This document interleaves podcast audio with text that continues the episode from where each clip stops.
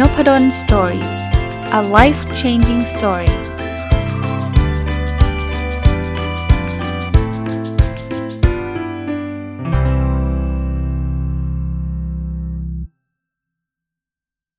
สวัสดีครับ ยินดีต้อนรับเข้าสู่ Nopadol's Story Podcast นะครับ แล้วก็วันอาทิตย์นะครับ ยินดีต้อนรับเข้าสู่รายการ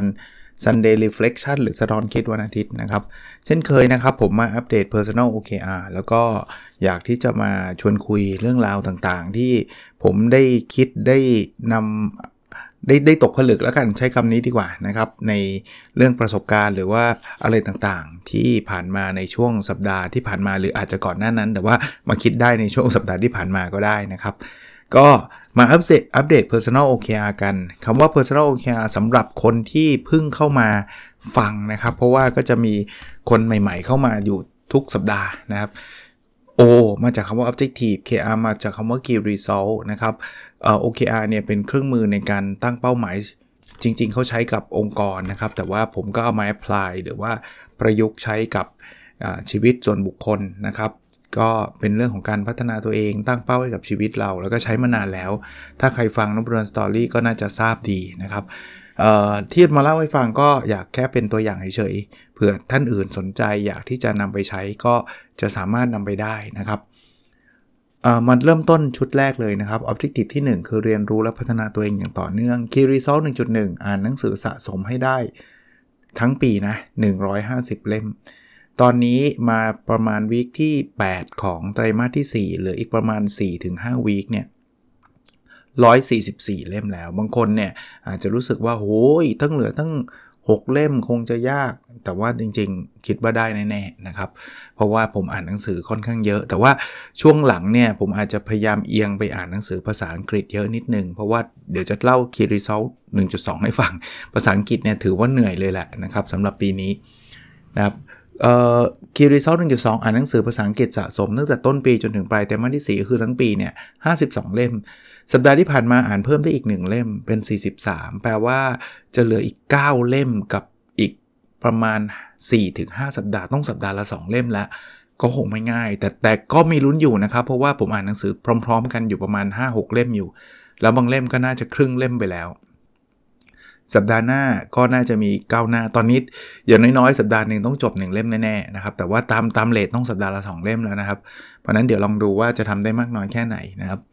Key Result 1.3ส่งบทความไปวารสารหนึ่งบทความ อันนี้ยังไม่ได้ทำมีบทความที่ค้างที่ต้องแก้อยู่ 1 บทความ ซึ่งทำตรงนั้นสำเร็จก็น่าจะดีใจละนะครับ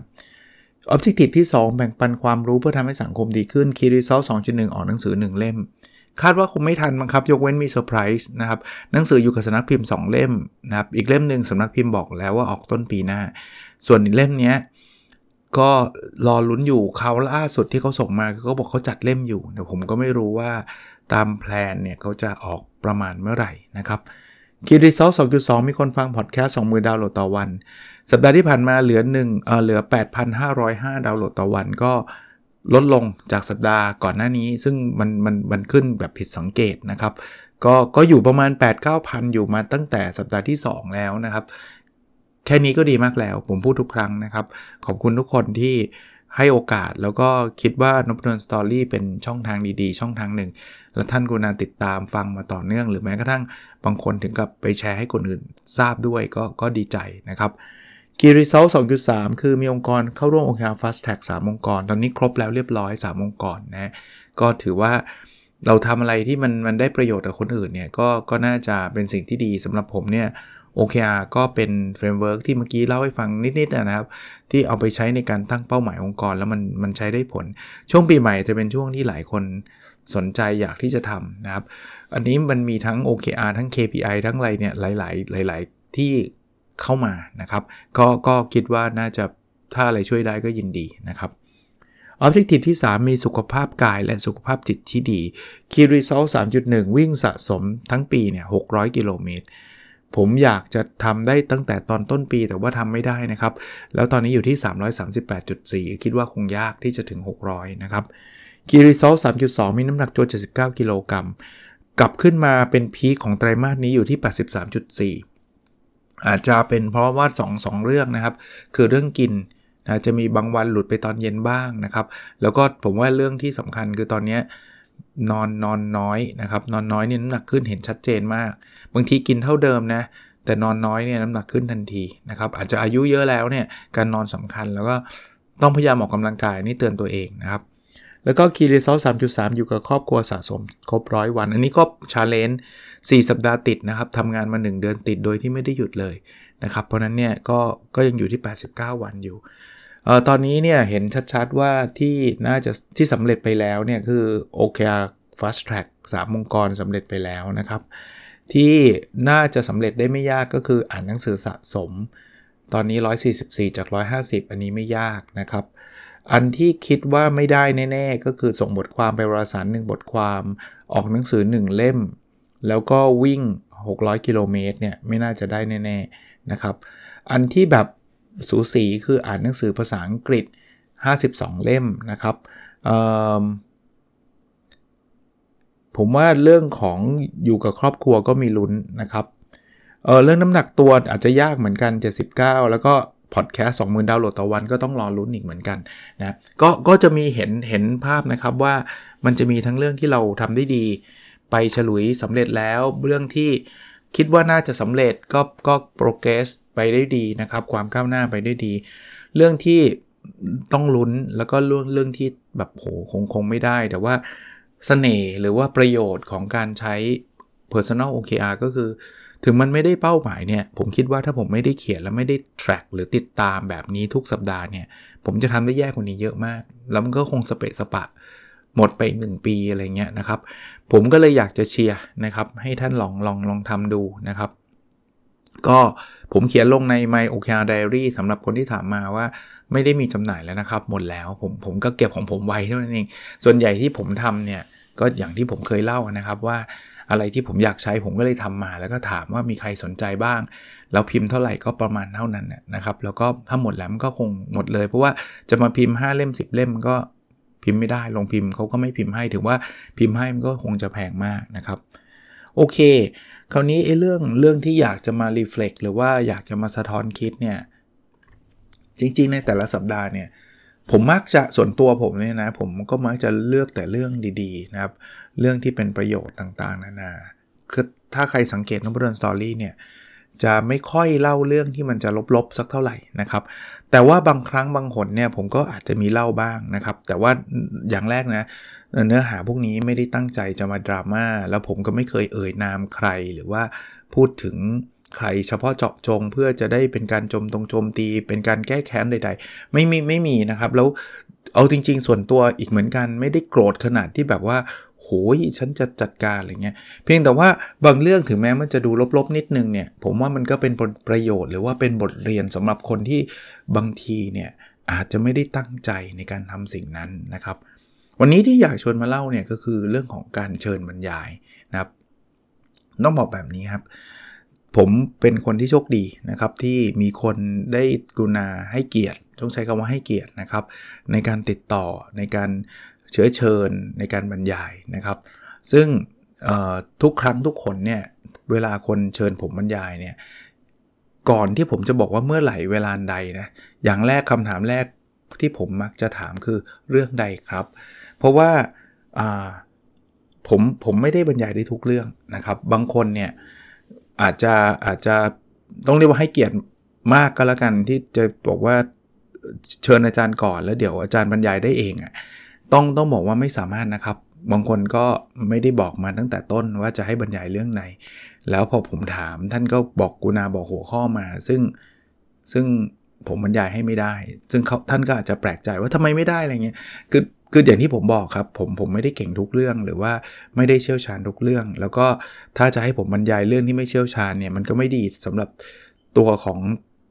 ผมเองก็คือผมผมก็ไม่รู้เรื่องนั้นนะนะผมก็ต้องมานั่งเตรียมตัวใช้เวลาเยอะมากๆ แล้วก็จำอาจจะไม่ได้ดีกับองค์กรหรือว่าผู้ฟัง เพราะว่าท่านก็จะไม่ได้ฟังจากคนที่เขาศึกษาเรื่องนั้นแบบจริงจัง เป็นผู้เชี่ยวชาญในเรื่องนั้นเทียบกับผมเนี่ย แต่ท่านก็ให้เกียรติผมนะอันเนี้ยผมก็จะจะโน้ตไว้ว่า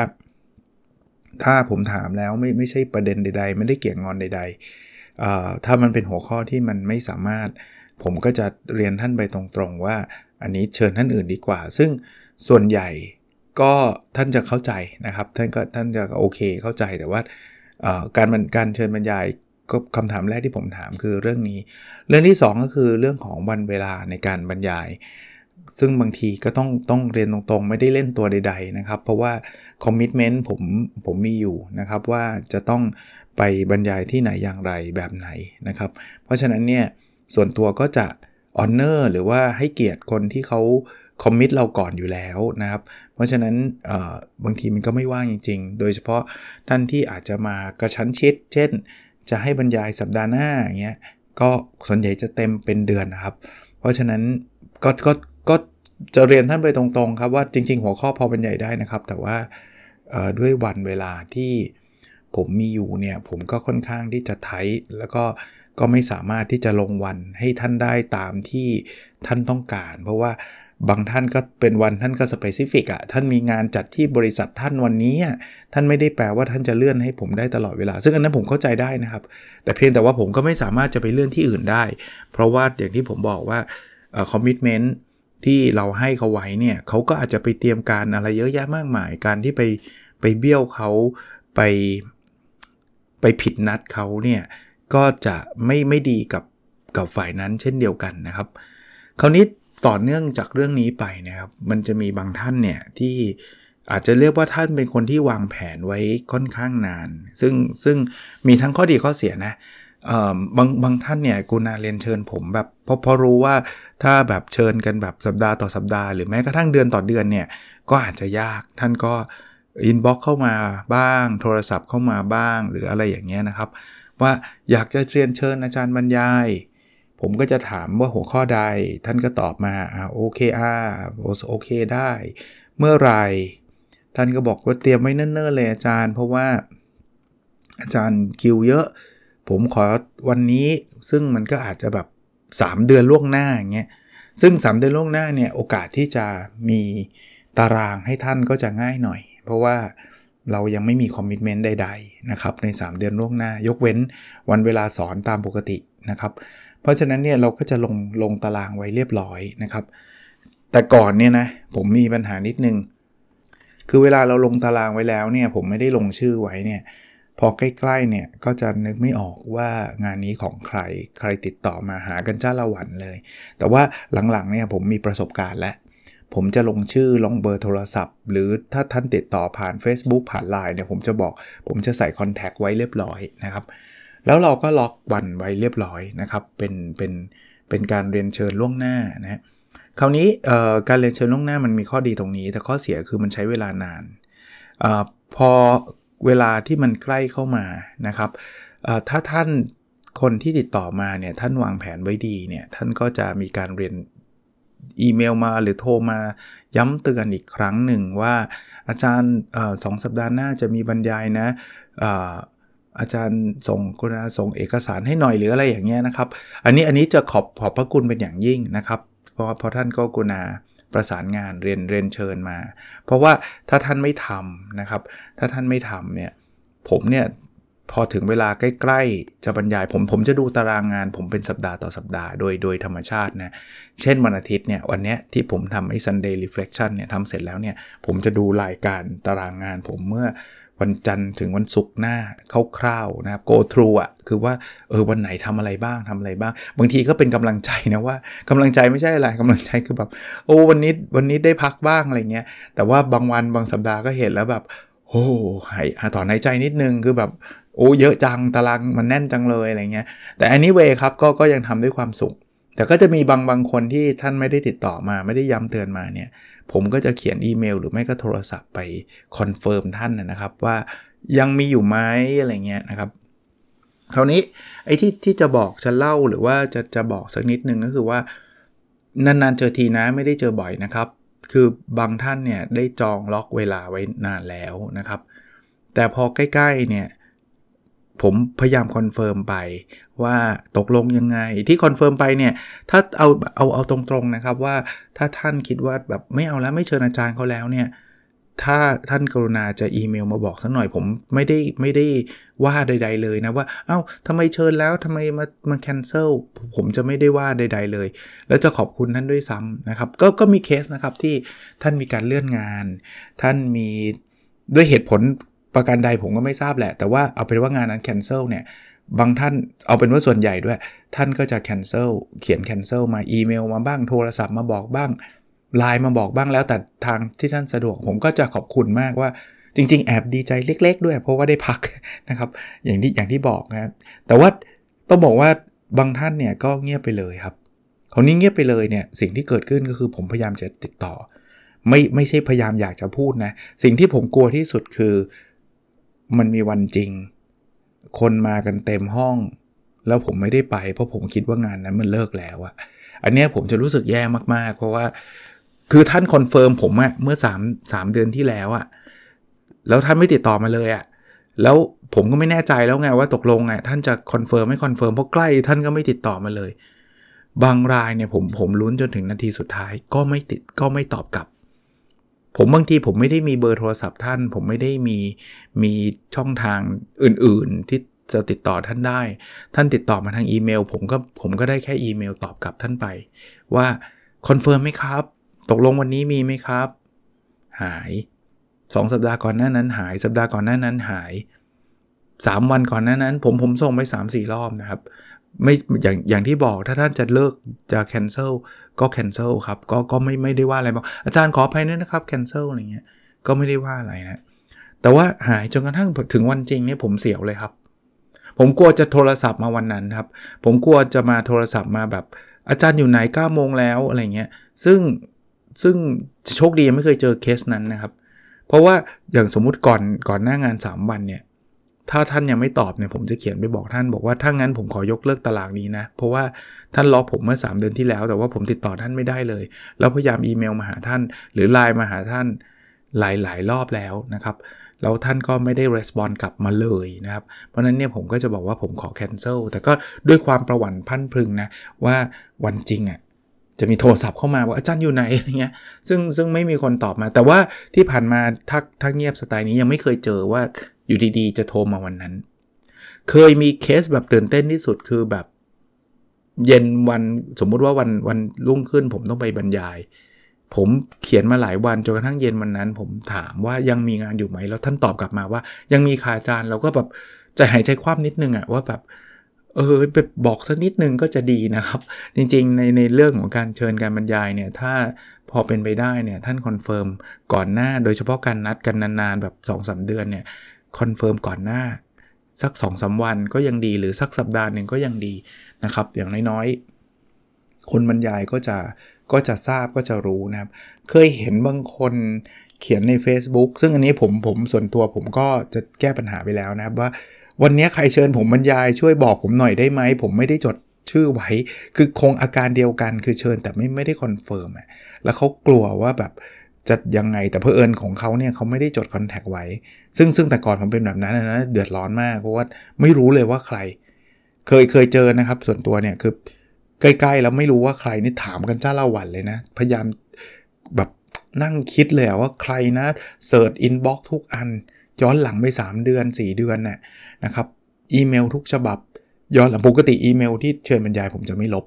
เพราะว่ามันอาจจะเป็นช่องทางติดต่อต่อไปอะไรเงี้ยอุ้ยกว่าจะเจอเหนื่อย เดี๋ยวนี้ก็เลยใส่ contact แต่ว่าอีเวนต์หรือว่าแม้แต่ใส่ contact หรือว่าช่องทางติดต่อเนี่ยก็จะยังมีเคสแบบนี้อยู่เยอะเอ่อบางทีท่านอาจจะลืมไปเลยก็ได้ครับ ว่าท่านเชิญผมบรรยายอ่าเคสนี้เป็นเคสอีกเคสหนึ่งที่แบบเชิญมาก่อนล่วงหน้า 3-4 เดือนเหมือนกัน แล้วใส่แล้วเงียบ แต่เคสนี้เป็นการเชิญผ่านโทรศัพท์ ซึ่งการเชิญผ่านโทรศัพท์เนี่ยจะจะลำบากมากเพราะว่าอย่างอีเมลยังขุดคุ้ยหาเจออย่างอะไรนะไลน์ยังพอ search search อยู่ดูนิดนึงย้อนหลังอาจจะเจอนะครับ แต่ถ้าโทรศัพท์เนี่ยไม่มีทาง track รอยได้เลย เพราะเราไม่รู้ว่าวันหนึ่งมันมีโทรศัพท์เข้ามาตั้งหลายสายเยอะมากแล้วจำไม่ได้หรอกโทรมาแล้วมัน search ไม่ได้ไง มันไม่ได้อัดเสียงไว้ไง มันไม่ได้เป็น text ที่จะ search คำพูดบางคำที่เป็น keyword ได้เนี่ย โทรศัพท์เนี่ยผมจะ record เบอร์ไว้ว่าอันเนี้ยรับเชิญผ่านโทรศัพท์เบอร์นี้นะครับ record ไว้ในตารางงานอะ่ะผมก็จะใส่มาเคสนี้เนี่ยเป็นเคสที่แบบว่า โทรมาคุยเรียบล็อกไปเรียบร้อย โทรกลับยังไงก็ไม่รับ ผมก็เอ๊ะทำไมยังไงตกลงมีไหมเหมือนเดิมฮะพอใกล้ๆวันเราก็เริ่มเสียวแล้วว่าเดี๋ยวแบบอยู่ดีๆ จะบอกอ้าวก็ confirm ไปแล้วเมื่อ 3 เดือนที่แล้วอะไรเงี้ยแล้วเราท่านไม่ confirm ไงผมโทรไปจนกระทั่ง ก่อนนั้นนั้นวันหนึ่งเหมือนกันครับ โชคดีท่านรับ ผมก็บอกว่าพรุ่งนี้มีบรรยายหรือเปล่าครับ ผมลงตารางไว้ให้ก็บอกเขาเขาอาจจะดูเหมือนจำไม่ได้หรือว่ายังไงก็ไม่รู้อะเขาก็บอกทำนองว่า ทางเราต้องพิจารณาดูก่อนว่าเราสนใจหัวข้อนี้ไหมประประหนึ่งว่าเหมือนเหมือนเหมือนผมผมผมโทรไปว่า ผมอยากบรรยายหัวข้อนี้จังเลย ท่านท่าน ท่านรับให้ผมไปบรรยายเถอะอะไรอะไรเซนเซนออกมาทำทำนองนั้นนะนะคือท่านก็คงงงว่าทำไมอยู่ดีๆ จะมาขอบรรยายอะไรเงี้ยเขาบอกเราต้องใช้เวลาดูก่อนว่า หรือหรือเราเรายังไม่สนใจเรื่องนี้นะอะไรเงี้ยแต่พอไอ้คือท่านเชิญผมท่านท่านลืมไปแล้วอะท่านเชิญผมเมื่อสักสามเดือนที่แล้วท่านลืมไปแล้ว ตอนนี้มันเหมือนใครก็ไม่รู้โทรมา แล้วก็อยู่ดีๆ บอกว่าพรุ่งนี้จะมาเข้ามาบรรยาย แล้วท่านก็จะงงๆว่าจะเข้ามาได้ไงเราต้องให้ผู้ใหญ่พิจารณาก่อนอะไรเงี้ย ซึ่ง มันมันคนละแบบผมก็เลยบอกว่าไม่ไม่ใช่ครับ ท่านโทรมาเมื่อ 3 เดือนที่แล้วอะไรเงี้ยท่านก็เลยนึกออก บอกอ๋อขออภัยครับอ๋อจริง ๆ ยกเลิกไปแล้ว แต่ยกเลิกไปแล้วไม่บอกผมไงคือคือพอยต์แบบนี้บางทีต้องระวัดระมัดระวังนะครับ เพราะว่าทุกอย่างมันมีคอมมิชเมนต์เราก็ไม่ไม่อยากจะพลาดเท่านั้นเองครับ อันนี้ก็เป็นเรื่องราวที่อยากจะมาชวนคุยสำหรับการการประสานงานอะไรต่างๆ นานา เคสที่หนักสุดสำหรับผม คือเคสที่ท่านล็อกวัน เชิญ เรียบร้อย แล้วใกล้ๆ แม้กระทั่ง 1 สัปดาห์ ผมก็ยัง 1 หรือ 2 สัปดาห์แหละ ก็ยัง confirm อยู่ ท่าน confirm แล้ว ถึงเวลาวันรุ่งขึ้น ผมปกติถ้าเกิด 2-3 สัปดาห์ผม confirm แล้วเนี่ย ผมมักจะไม่ไม่ไม่ไม่ไม่ confirm ซ้ำนะ ผมถือว่าก็ก็คุยกันแล้ว แล้วมันก็ไม่ได้นานเป็นแบบเดือน 2 เดือน 3 เดือนอะไรเงี้ย แค่2-3สัปดาห์เนี่ยก็น่าจะ commit แต่มันมันด้วยความเอะใจหรืออะไรไม่รู้อะผมก็เลยเขียนไว้ confirm อีกทีหนึ่งว่าพรุ่งนี้พบกันนะครับเขาตอบผมมาบอกไม่มีบรรยายแล้วค่ะอาจารย์เลื่อนแล้ว ก็หนึ่งหนึ่งหนึ่งหนึ่งช็อตนะครับหนึ่งครั้งก็คืออ้าวเลื่อนแล้วไม่บอกผมเลยอะคือ 2 เดือนแล้วแต่ผมก็ไม่ได้ว่าอะไรนะครับบอกอ้าวแล้วครับโอเคครับ แล้วเขาก็โทรมาบอกว่าอาจารย์ขอนัดใหม่ เพราะว่าผู้ใหญ่ไม่ว่างอะไรก็ไม่รู้แหละ ผมก็โอเค นัดใหม่เรียบร้อยอีกสัก 2 สัปดาห์ ว่าจะเป็นวันนี้นะอะผมก็โอเค นัดใหม่เรียบร้อย 2 สัปดาห์ พอถึงเวลาใกล้ๆเงียบ ผมก็เขียนไปถามก่อนหน้านั้นสักสองสามวัน บอก confirm นะครับ เดี๋ยวผมจะไปนะอ๋อเลื่อนแล้ว ผู้ใหญ่ไม่ว่าง คือคือด้วยการประสานงานแบบนี้มันทำให้เรารู้สึกว่า เอ้ย แล้วเขาไม่บอกไง คือถ้าไม่ว่างก็บอกไง คือถ้าจะเลื่อนก็เลื่อนไง แต่นี่คือเหมือนเราต้องต้องคอยตามเพื่อที่จะแบบ ตกลงจะไปให้ไปสอนไหมอะไรเงี้ยให้ไปบรรยายไหม ผมว่ามันอาจจะไม่เหมาะสม แล้วที่พีคสุดคือ เดี๋ยวออขอเวลาใหม่เป็นเวลาวันนี้นะอะไรเงี้ยซึ่งซึ่งเคสนี้เนี่ยผมปฏิเสธนะครับ รอบที่ 3 ผมบอกอย่าเลยครับ เพราะว่ามัน 2 รอบแล้วอะ่ะก็ก็ก็ก็ผมว่าเดี๋ยวมันก็จะเป็นเคสแบบนี้อีกอย่าเลยครับ ก็ก็ก็จบไปนะครับ อันนี้คือเคสที่แบบอยากจะเล่าให้ฟังเฉยๆอย่างที่ผมเล่าให้ฟังนะครับว่า ผมก็ไม่ได้แบบโกรธมากหรือว่าแค้นเคืองแบบโอ้ยแบบหัวร้อนขนาดนั้นเอานี้นี่เรียนตรงๆนะ แต่ก็บางทีก็รู้สึกว่ามันไม่ professionalมันไม่มันไม่มันไม่มีความเป็นมืออาชีพใช้ใช้คำนี้แล้วกันนะครับ ก็ก็ไม่ค่อยได้คุยแนวแนวแบบแนวแนวนี้สักเท่าไหร่หรอกในนพดลสตอรี่บางทีจริง ๆ ก็มีเคสแบบนี้อยู่อยู่บ้างนะ ก็ข้าๆมันไป แต่ว่า มองอีกมุมนึงคือบางทีเขาคงไม่ได้ตั้งใจอะไรเขาอาจจะงานยุ่งหรืออะไรเงี้ย แต่แต่ก็เลยบอกว่าเรื่องพวกนี้มันทำให้อีกฝ่ายรู้สึกรู้สึกไม่ค่อยดีเหมือนกันถูกไหมครับถ้าถ้าถ้าเป็นเราอะ่ะ ผมก็คอยเตือนตัวเองเหมือนกันนะครับว่าเวลาผมเชิญใครไปบรรยาย เชิญใครเป็น guest speaker เนี่ยผมควรจะต้อง confirm แล้วควรจะต้องบอก ถ้ามีการเปลี่ยนแปลงใดๆผมเนี่ยถ้าแบบจำเป็นต้องเปลี่ยนจริงๆนี่คือผมแบบ รู้สึกผิดกับกับคนที่ที่ผมเชิญอย่างมากนะ ผมว่าน้อยครั้งมากๆนะครับ ที่ผมเชิญแล้วผมต้องเปลี่ยนวันเนี่ยน้อยครั้งมากๆ แต่ก็ก็มีก็มี ซึ่งจะเป็นเคสที่แบบผมจะต้องแบบรีบบอกทันทีที่ผมรู้อะเช่นมันเกิดแบบมหาวิทยาลัยปิดวันนั้นหรืออะไรเงี้ยผมผมเชิญท่านมาแล้วมันปิดก็ต้องรีบบอกท่านเพราะผมรู้ว่า แต่ละท่านที่ผมเชิญเนี่ยท่านมีภารกิจของท่านค่อนข้างเยอะนะครับ ก็วันนี้คุยซะยาวเลยนะ ประมาณนี้นะครับ ก็เผื่อเป็นประโยชน์ ไม่มากก็น้อยนะครับ โอเคครับ วันนี้คงประมาณนี้นะครับ ขอให้ทุกท่านมีวันอาทิตย์ที่สดใสนะครับ หรือท่านอาจจะฟังวันอื่นก็ขอให้ทุกวันของท่านเป็นวันที่สดใสนะครับ แล้วเราพบกันใน episode ถัดไปนะครับ สวัสดีครับ